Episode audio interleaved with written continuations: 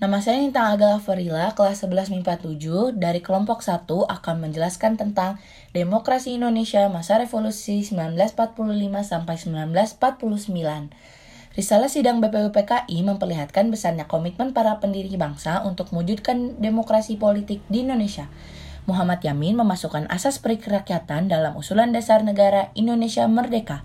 Soekarno memasukkan asas mufakat atau demokrasi dalam usulan tentang dasar negara Indonesia Merdeka yang kemudian diberi nama Pancasila.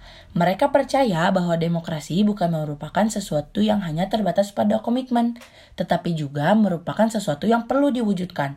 Karena pemerintah harus memusatkan seluruh energinya bersama rakyat untuk mempertahankan kemerdekaan, partai-partai politik tumbuh dan berkembang cepat.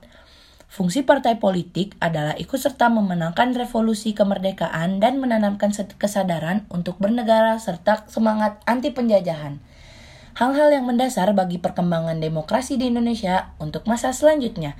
Yang pertama, pemberian hak-hak politik secara menyeluruh.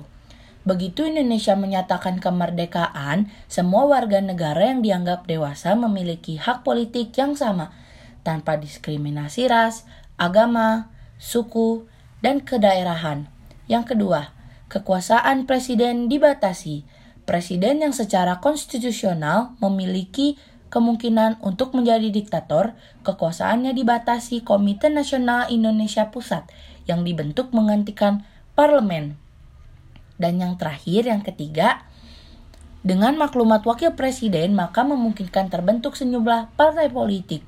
Pembentukan sejumlah partai politik ini kemudian menjadi pelayak dasar sistem kepartaian di Indonesia untuk masa-masa selanjutnya dalam sejarah kehidupan politik Indonesia. Terima kasih.